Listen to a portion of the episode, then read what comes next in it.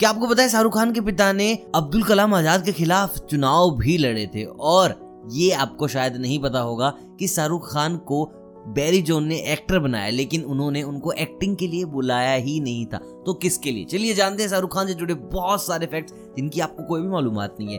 Fact number one जन्म लेने के बाद शाहरुख खान अपनी नानी के घर पाँच साल मैंगलोर में रुके थे। और जानकर आपको हैरानी होगी, आज वो जगह टूरिस्ट प्लेस है। लोग दूर दूर से आते हैं देखने के लिए कि आखिर शाहरुख खान ने अपना बचपन यहाँ कैसे बिताया? कैसे वो जगह थी जहाँ वो खेला करते थे? मतलब यार ट्रू सेंस में ये बंदा किंग खान है।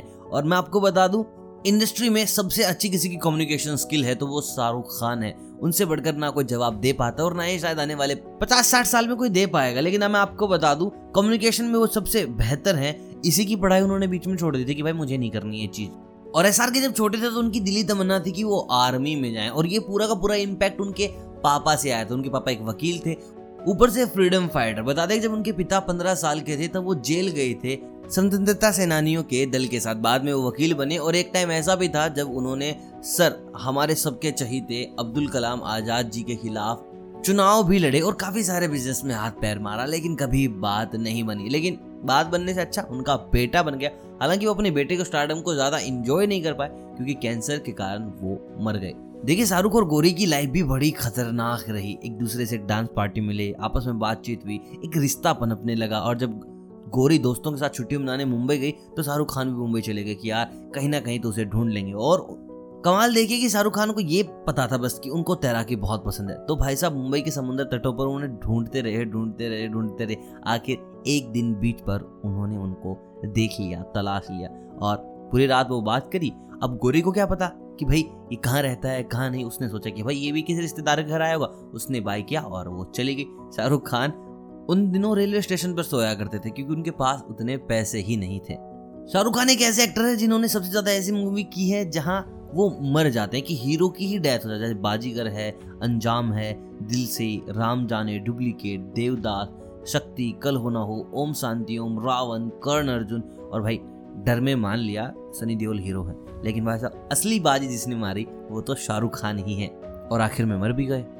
अब देखिए, बॉलीवुड की बहुत ही प्यारी मूवी, जो अभी भी मराठा मंदिर में आपको देखने को मिल जाएगी दिल वाले दुल्हनिया ले जाएँगे। इस मूवी के लिए शाहरुख खान ने बिगनिंग में मना कर दी थी कि भाई, मेरे को और रोमांटिक रोल कर रही नहीं I want to do action I want to do something different और इसके लिए बात पहुँच भी गई थी सैफ अली खान के पास। लेकिन शाहरुख को कहीं ना कहीं स्टोरी काफ़ी ज़्यादा पसंद आ रही थी। तो उन्होंने कहा डायरेक्टर से राइटर से, कि भाई, इसमें कुछ एक्शन सीन्स जोड़ दीजिए। चाहे बेशक लास्ट में हो, दो मिनट के लिए हो भाई मुझे एक्शन ज़रूर करना है मूवी में। और आपने देखा होगा लास्ट का जो एक्शन सीन था, वो शाहरुख के कहने से हुआ था।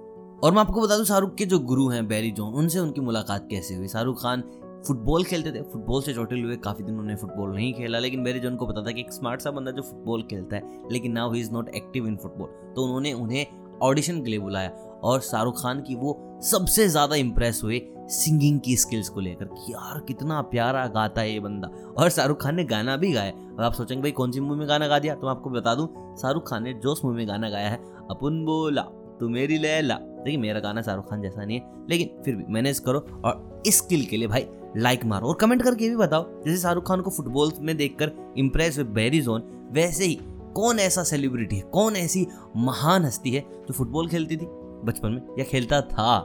और बाद में क्वेश्चन देखा कि हाँ चलो आओ, तुम्हें कुछ और सिखाता हूँ। और नाव आज वो रूल कर रहे हैं, लोयन के नाम से जाने जाते हैं। जल्दी कमेंट करके बताओ मेरे को, शाबाश। और शाहरुख खान ने काफ़ी सारी रामलीलाएँ भी करी हैं। उनका बताना था कि मैं रामलीला में वानर हुआ करता था और रामलीला के ब्रेक के बीच में वो उर्दू में शायरी किया करते थे, क्योंकि उनकी उर्दू बहुत ज़्यादा अच्छी थी और बोलने की स्टाइल थी यार आपको पता ही है।